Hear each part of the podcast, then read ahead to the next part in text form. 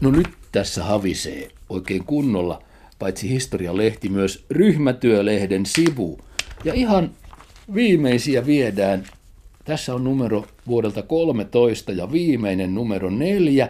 Miksi Anita ryhmätyölehti kuihtui pois? Loppuiko into ryhmätyön lukijoilta vai tekijöiltä? No ei oikeastaan kummaltakaan loppunut. Tätä luetaan edelleen hirveän paljon ja tekijöitäkin kyllä varmasti olisi, mutta kustannussyistä jouduimme. No niin, jouduimme. Ne klassiset syyt. Mutta tässähän on tässä viimeisessä numerossa yksilönä yhteisössä, niin ei meidän toiminta-ajatus ole lähes 60 vuoteen tosta sen enempää muuttunut. Siinä ollaan edelleen ytimessä yksilöitä ja yhteisössä. Niin. Ihmissuhdetaitojen opiskelua ryhmätyömenetelmin. Siinä lukee sekin viimeisessä lehden numerossa.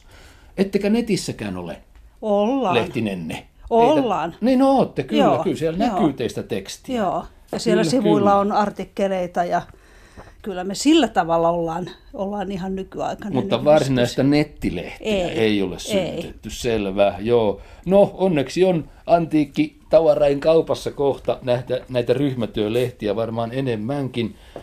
Kouluttaja psykologi Anita Ankkuri-Ikonen. Varmaan pystyt ainakin teoreettisesti vertailemaan niitä varhaisia ryhmätyön ituja sieltä 50-luvun lopulta, jolloin tämä ry perustettiin, ryhmätyö ry, ja nykyistä vaihetta vuonna 2015. Miten näkisit erot? En mä ihan 50-luvun loppupuolelta ollut mukana, 70-luvun loppupuolelta kyllä, mutta onhan siinä sillä tavalla tapahtunut, että ehkä alkuaikoina, kun innostuttiin tästä ryhmätyöajattelusta, niin järjestettiin monenlaista koulutusta, ja voi olla, että silloin oli enemmän intoa kuin taitoa kouluttajillakaan, että se oli sitä aikaa muuallakin kuin meidän yhdistyksessä. Kyllä, ja valtavan muodikasta oli touhu, kyllä. 60-luvulta joo. lähtien ainakin.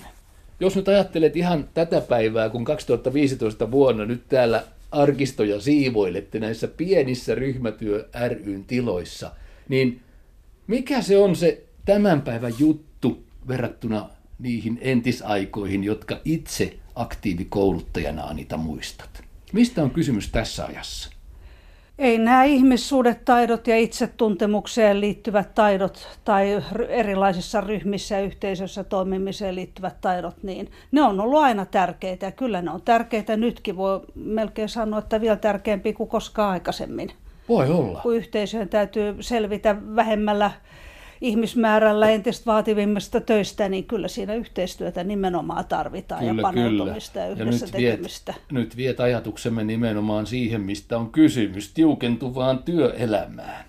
Kun Anita itse 70-luvun puolivälin psykologina ryhdyit jostain syystä innostumaan tähän ryhmätyöhön, niin miten se oikein kävi, kun psykologiahan enimmäkseen lähinnä mielletään yksilötasoiseksi? No toisaalta psykologithan tekee hirveän monenlaista työtä ja niin. koulutus ja erilaisissa tämän tyyppisissä konsultointitehtävissähän on hirveän paljon psykologin ja ihmissuhdekoulutuksen saaneita ihmisiä, ettei se sillä tavalla.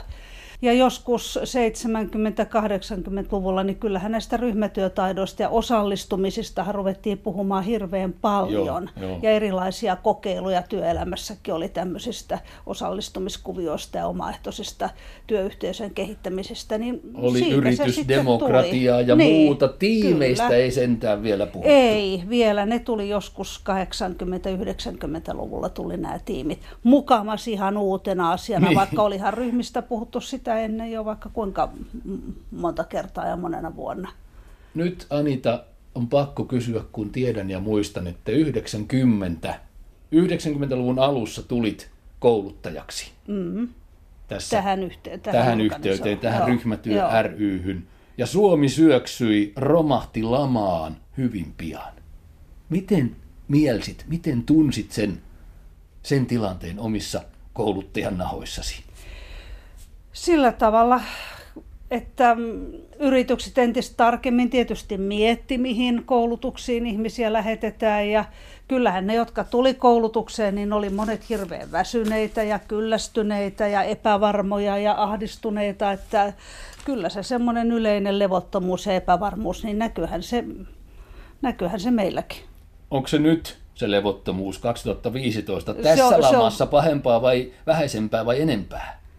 No en tiedä, maailma on nyt muuttunut niin paljon vielä ympärillä, nämä globaalit systeemit, että en tiedä, onko sitä nyt enemmän tai vähemmän, mutta kyllähän sitä aika paljon ihmisten mielessä ihan syystä. Ihmisten on syytä ollakin varuillaan. Ja, että kaikki ovat varuillaan, ellei tiedetä, jopa peloissaan. Niin. Ja työnohjaajana ja työnohjauksen ohjaajana sitä varmasti koet. No, katson tuossa ryhmätyö ry:n perussanoja ihan täällä arkistohuoneessa. Täällähän näitä sanoja näkyy, hyvää tarkoittavia.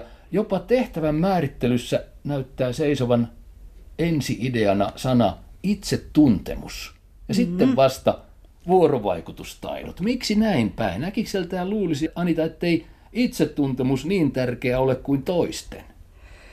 No se nyt on tietysti vähän miten sen ajattelee, mutta kyllä mulla on semmoinen näkemys, että itsensä tunteminen, oman historian ja omien reagointitapojen tunteminen, niin onhan se hirveän tärkeää, että osaa toimia muiden ihmisten kanssa. Ja samoin kun oppii tuntemaan itseään, niin siinä sitä oppii tuntee muitakin ihmisiä, koska kyllähän ihmisillä on aika paljon semmoisia samanlaisia toimintatapoja, että yleinen itsetuntemus, yleinen ihmistuntemus, niin sehän on osa sitä itsetuntemusta. Kyllä, kyllä. Ja että onko yksilöä itseä olemassakaan ilman muita? Sitäkin voidaan miettiä.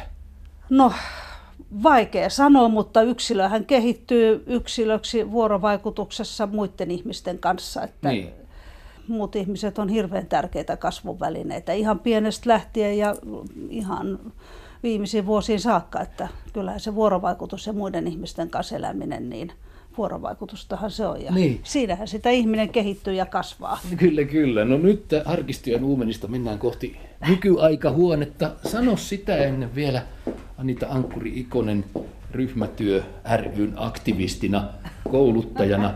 Miksi et ole koskaan innoittunut varsinaisesta terapia- eli hoitoajattelusta? No se on ammatinvalintakysymys. Ja tietysti psykologi kyllä kuitenkin olet. Niin, mutta tämä ryhmätyökoulutus ja kouluttaminen tällä alueella vei sitten niin mukanaan. Niin. Ja tietysti terapia on terapia ja lähtee lääketieteellisistä ja tämmöisistä diagnostisista, mutta kun ihminen oppii uusia toimintatapoja, ehkä paremmin toimivia kuin entiset, ja oppii tuntemaan itseään ja pärjäämään ja hyväksymään itseään, niin sehän on kyllä aika terapeuttista. No on, joo. Että nyt olemme varsinaisessa ryhmäistunto, eli siinä mielessä terapeuttisessa huoneessanne. Pitkin huoneen reunuksia on erittäin mukavia nojatuoleja ja keskellä on pöytä, siinä on lehtiä ja kirjoja, on tunneälyä, älysi tunne, älyä tuntevasi, kaikkea alan tavaraa ja muuta. Sivusimme jo vähän, Anita, tuota päätyöaluettasi oikeastaan, näin uskallan sanoa, työnohjausta ja jopa työnohjauksen ohjausta harrastat oikein kerroksissa. Mitä siinä on semmoista erityistä, mikä poikkeaa yleensä ihmisten kanssa olemisen opeista? Paitsi tietysti se, että bisneksen täytyy pyöriä. No työnohjaushan on yksi työyhteisöjen ja työntekijöiden kehittämismuodoista. Että sehän ei korvaa koulutusta eikä perehdytystä, mutta tarjoaa niille, jotka haluavat tutkia omaa työtään ja omaa työotetta ja esimerkiksi työnohjauksissa niin työyhteisön yhteistyökykyä ja erilaisista ongelmatilanteista selviämiseen, niin se tarjoaa semmoisen ohjatun mahdollisuuden keskustella ja sitä kautta löytää ongelmakohtia ja kehittää. Niin, tässä oli varsin mielenkiintoinen erään kirjan nimi, mikä se nyt olikaan. Älykäs organisaatio, siis vihjaako nimi siihen, että organisaatio voisi olla älykäs tai tyhmä, eli ajatella? No tämäkin on taas määrittelykysymys. Kyllä mulle organisaatiot on ehkä joko toimivia tai tehokkaasti toimivia tai vähemmän tehokkaita, mutta kyllä mä ajattelen, että ne ihmiset, jotka on siinä organisaatiossa, niin niistä lähtee se äly. Että ihmiset on älykkäitä tai vähemmän älykkäitä, mutta organisaatio ei ehkä. Niin. Mä ajattelen sen kyllä semmoisena niin kuin järjestelmänä, joka ei sinänsä ole älykäs tai vähemmän älykäs. Jotenkin tilanne maailmassa ja elämässä tämän päivän Suomessa tuntuu sikäli aika hurjalta, että työnohjausta on, sitä saa, mutta vielä enemmän sitä pitäisi ihmisten hankkia, näin sanotaan, jotta tulisivat toimiin ja jaksaisivat varsinkin pomoina työpaikoilla, mutta kun maailma näyttää semmoiselta, että yhä harvemmilla on enää niin sanottua vakituista työpaikkaa. Mm-hmm. Siellä on vain muutama, joka ostaa satunnaisesti työsuoritteita toisilta, halpuutetuin hinnoin yleensä. Mihin tässä oikein ollaan menossa ja miten, Anita, työn ohjauksessa täytyy reagoida? Onpas vaikea kysymys. Jos mä tuohon tietäisin vastauksen, niin ehkä se työnohjaus kuitenkin, se tarjoaa mahdollisuuden jakaa niitä fiiliksiä ja jäsentää vähän omaa tilannetta ja sitä, mitä haluaa.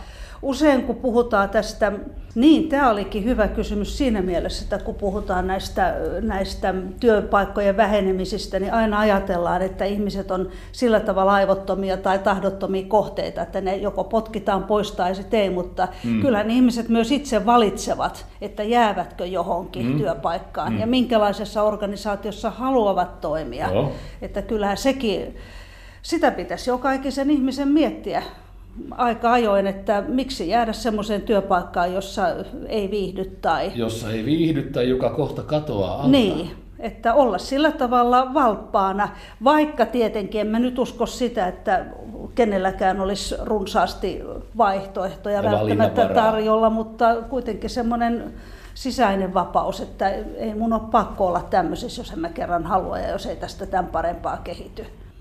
Mitä muuta nyt olemme ymmärrettävistä syistä jotenkin kiinni tällä hetkellä, Anita, kanssasi tässä työnohjauksessa, kun ryhmätyöstä puhutaan?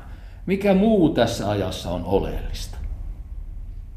No, luulisin, että kuitenkin tämmöiset osallistumismahdollisuudet ja mukana olemis- ja vaikuttamisen mahdollisuudet, että ihmiset alkaa vähän herätä siihen, että ei tarvitse vaan tyytyä siihen, miten asiat menee, vaan voi löytyä erilaisia vaikuttamispaikkoja ja monet ihmisethän löytää siitä, jos ei sitä työtä kerta kaikkiaan löydy, niin sitten on erilaista vapaaehtoistoimintaa, erilaista harrastustoimintaa, johon voi liittyä ja olla ihmisten kanssa ja elämässä mukana, että kyllä meidän täytyy varmaan yleisemminkin miettiä vähän vaihtoehtoja työlle, että jos ei sitä riitä kaikille, niin sitten sitä ei riitä. Sitten ja nyt pitää lujasti näyttää, että ei riittäisi. Niin, sitten pitää järjestää muuta elämän sisältöä. Ja se alkaa olla työnohjauksen yksi tehtäväkenttä, saattaa olla jopa nimeltään vapaaehtoistyön ohjaus. No, vapaaehtoistyötä ohjataan.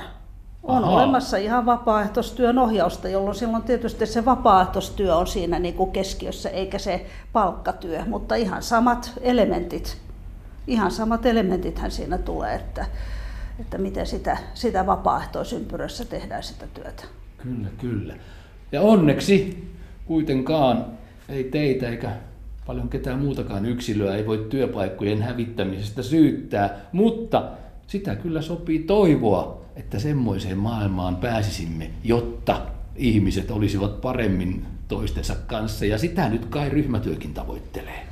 Joo, ja se on varmaan tänä päivänä entistä tärkeämpää, että ihmiset on kovin niin kuin erikoistuneita ja osa yksinäisiä, niin ja jotkut luovat ideoinnit ja työn kehittämiset ja tämmöiset, niin harvoin ne yksinään yhden ihmisen päässä syntyy. Että siinä nimenomaan ryhmiä ja yhteisöjä ja toisten ihmisten kanssa käyttävää keskustelua niin voisi erinomaisesti hyödyntää.